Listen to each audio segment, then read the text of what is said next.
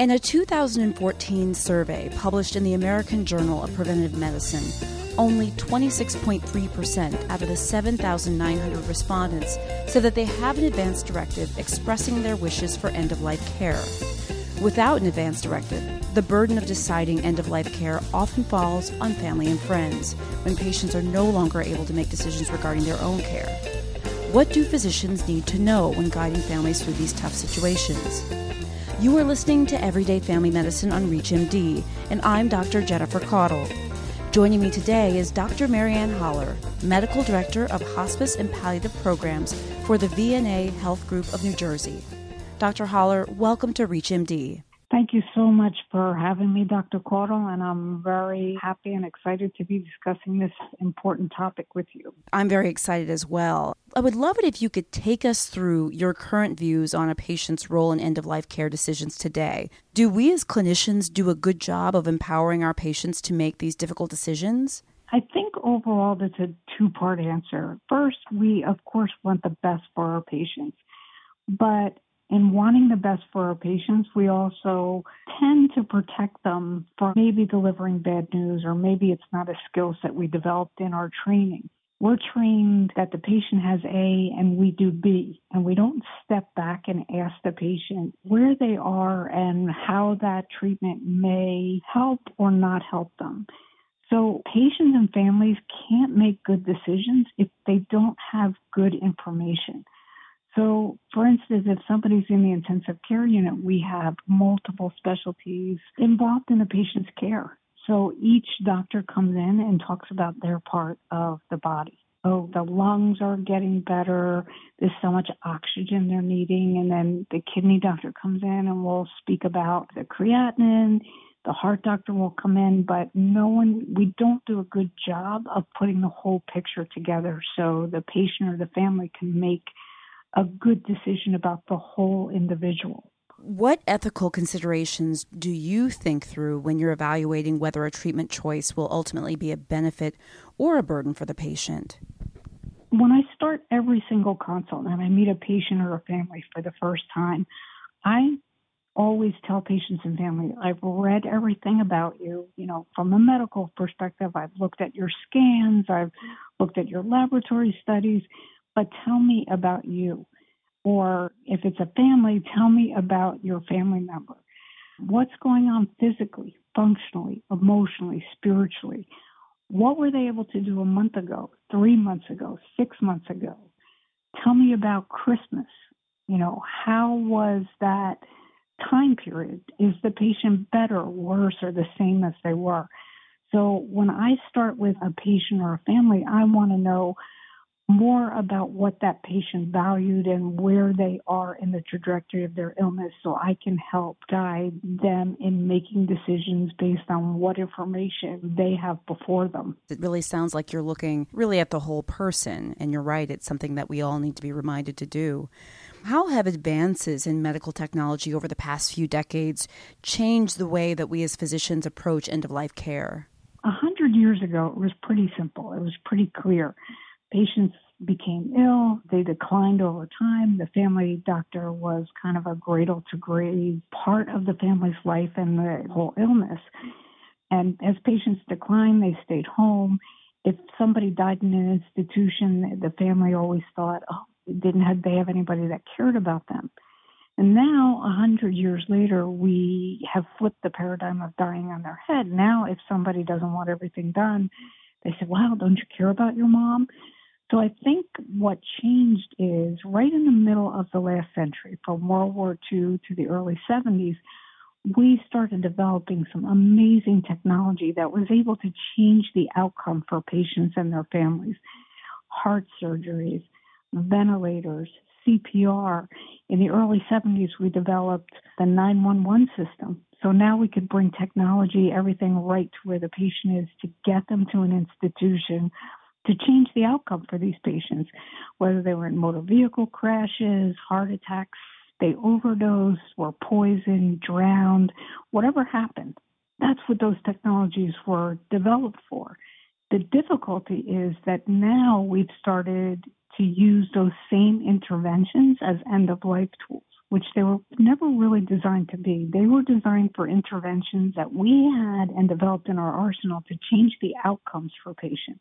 And now, because of all this technology, we're not really sure when to use it, when not to use it, when to offer it to patients, when not to offer it, and then we hand it all over to the family. Oh, well, now we're going to put a pacemaker in, now we're going to put a feeding tube in, now we're going to do a tracheostomy, without stepping back and saying, is this a good intervention for this particular patient at that time? So the technology is not the problem. It's we haven't developed a way to understand how to use it in patients with advanced illnesses and when the end of life actually arrives. Hmm. I think that's very insightful. I think it might be helpful for our, our listeners if you could just tell us the difference between hospice care and palliative care. As a family physician myself, I think that sometimes these services are underutilized, and I think it could be very helpful if people just have sort of a working knowledge of really what the scope is of each.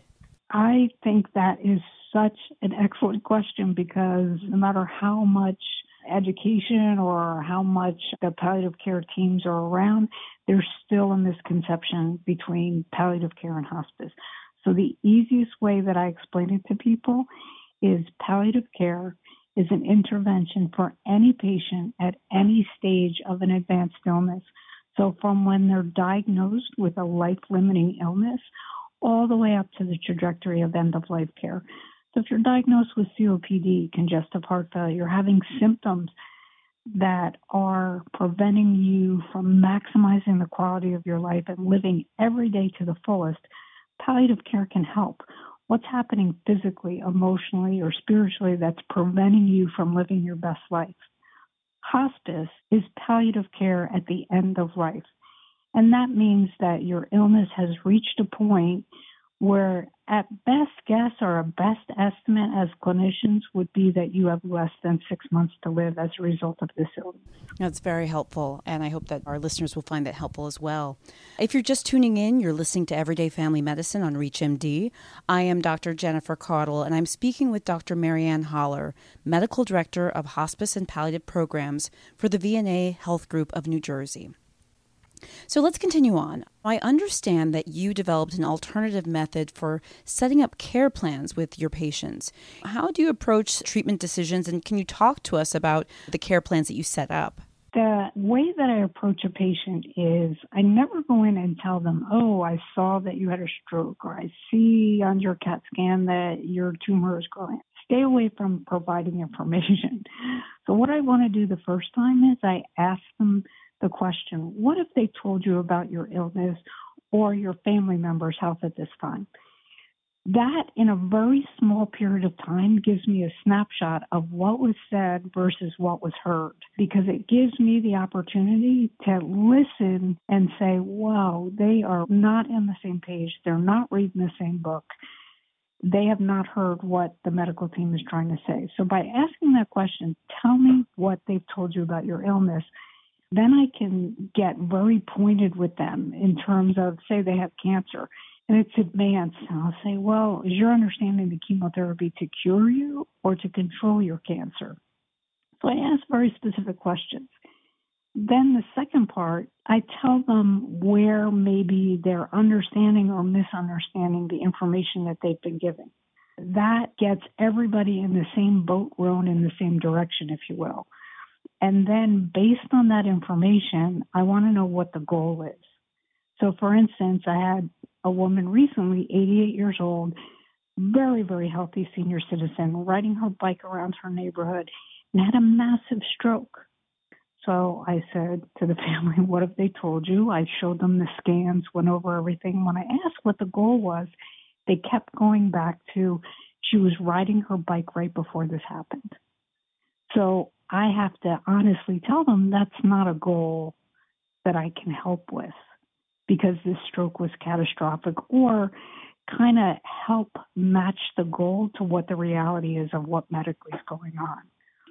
And people appreciate that level of honesty rather than, oh, well, let's put a feeding tube in, let's put her on a vent, let's get a trach because their goal is to get her back riding a bicycle. And, you know, if it's a catastrophic event in an eighty-eight-year-old, we pretty much know that that level of independence is not going to be able to be returned to.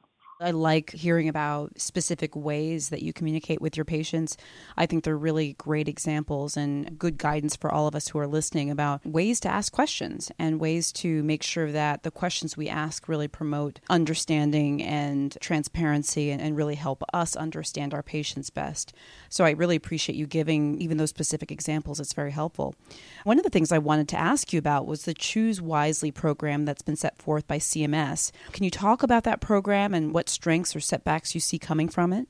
Choosing Wisely is a campaign started by the American Board of Internal Medicine, and along with seventy medical subspecialties came together in a consensus to start the Choosing Wisely campaign in twenty twelve.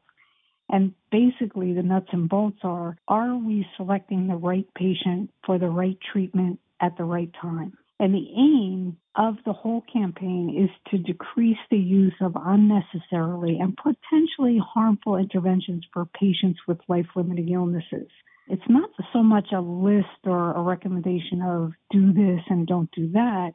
It's just that are you choosing medical interventions that are supported by evidence-based medicine? One of the best examples I can give you is when people select feeding tubes or talk about feeding tubes. So everybody at the end of life eats less. It's a normal progression of every illness. We don't eat our last meal and pass away. So when people stop eating or decrease P O intake, the medical community jumps very quickly to, well, let's put a feeding tube in, or not let's put it in, but offering it as an alternative. Well, what's the goal? Is the patient aspirating? Did the patient stop eating? Is it a mechanical difficulty with swallowing? Is it the illness? To sit down and say a person not eating is not necessarily the default to putting in a feeding tube. But we continuously do this as clinicians. So when I see somebody and I said, oh, your dad has a feeding tube, like know the science behind it. Well, they put it in because he was aspirating. Well, we know in advanced dementia that feeding tubes don't prevent aspirations. So you put a feeding tube in to prevent something that's still going to happen. So it's those types of decision makings with patients and families. What is being proposed to what kind of patient at what time in their illness? Is it appropriate? Is it going to add a burden physically, financially, emotionally to the patient or to the family? And what's the goal? And are we going to get to those? Are we going to get to the outcome? So the goal of the Choosing Wisely campaign is really to spur conversations between patients and providers about what the options are, what the benefits, and what the burdens of those options are.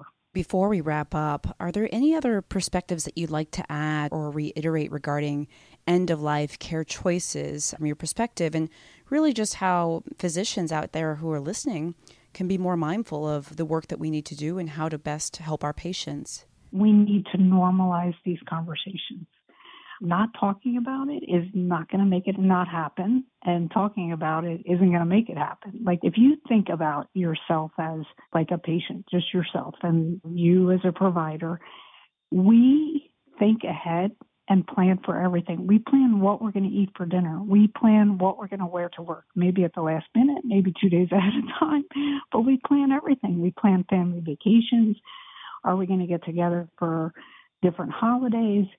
But one hundred percent of our patients at some point in the trajectory of illness are going to face these difficult conversations, and we need to normalize them. Now, I talked to a physician a few months ago, and he says as part of a wellness check on their sixtieth birthday, he introduces living wills and end-of-life care conversation. And I thought, what a brilliant thing and a forward thinking to do as a primary care provider. Just normalize it. You're due for your colonoscopy, you're due for your mammogram, whatever is on that checklist. He set sixty years old, or like the general population. Now, if somebody has an advanced illness or diagnosed with a life-limiting illness, he introduces it sooner. But I think we need to normalize as a society, as patients and providers, normalize these conversations. And I always tell patients, nothing takes the place of the conversation. You can write everything down that you want in a living will or a POLST form, but if you don't sit down and have a conversation with your family, that's more important. I think those are fantastic points. And before I let you go, though, you did mention something I think is really interesting and helpful. Are there resources that you might recommend to anyone who's listening if they feel like they need to read up a little bit more about resources that are available? Or you mentioned the POLST form. You know, where would you suggest someone go if they feel like they need to brush up on their end-of-life discussions and offering appropriate options? First of all, Choosing Wisely has a website, choosing wisely dot org, and that can take a clinician through or a patient through what that's all about. Each state has their POLST form. New Jersey, I practice in New Jersey, so we have the practitioner order for life-sustaining treatment. And that our form here in New Jersey will address what is your goal? Do you want to be put on a ventilator? Do you want artificial nutrition hydration? So checking with your state societies in terms of Department of Health, usually can get some guidance.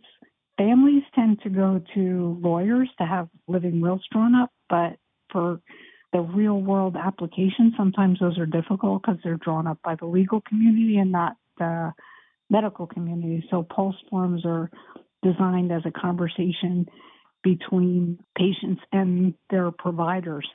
The other thing is there's a lot of books that have been out recently that have spurred the conversation. Doctor Gawande's book, Being Mortal, and another book I recommend to families is The Conversation by Doctor Angelo Volandes. And that's good for providers and for patients, to how to have these conversations. And if you're not good at them as a physician, that's okay. All of us were taught a lot of things. We were taught how to deliver a baby, but I don't think I would try to deliver a baby unless I had to. I would defer to my colleague who is an O B G Y N. So we have to think in terms of end-of-life care the same way. If you're not good at these conversations, that's okay. But who amongst your colleagues maybe has that skill set? Oh, those are very wise words. And I really can't thank you enough, Doctor Holler, for joining us today. Thank you so much. Oh, it was my pleasure, Doctor Caudle. I'm so happy to participate in this program. I'm your host, Doctor Jennifer Caudle, and to access this episode and others in the series, and to download the ReachMD app, please visit us at reach M D dot com, where you can be part of the knowledge. We encourage you to leave comments and to share this program with your colleagues. Thank you so much for listening.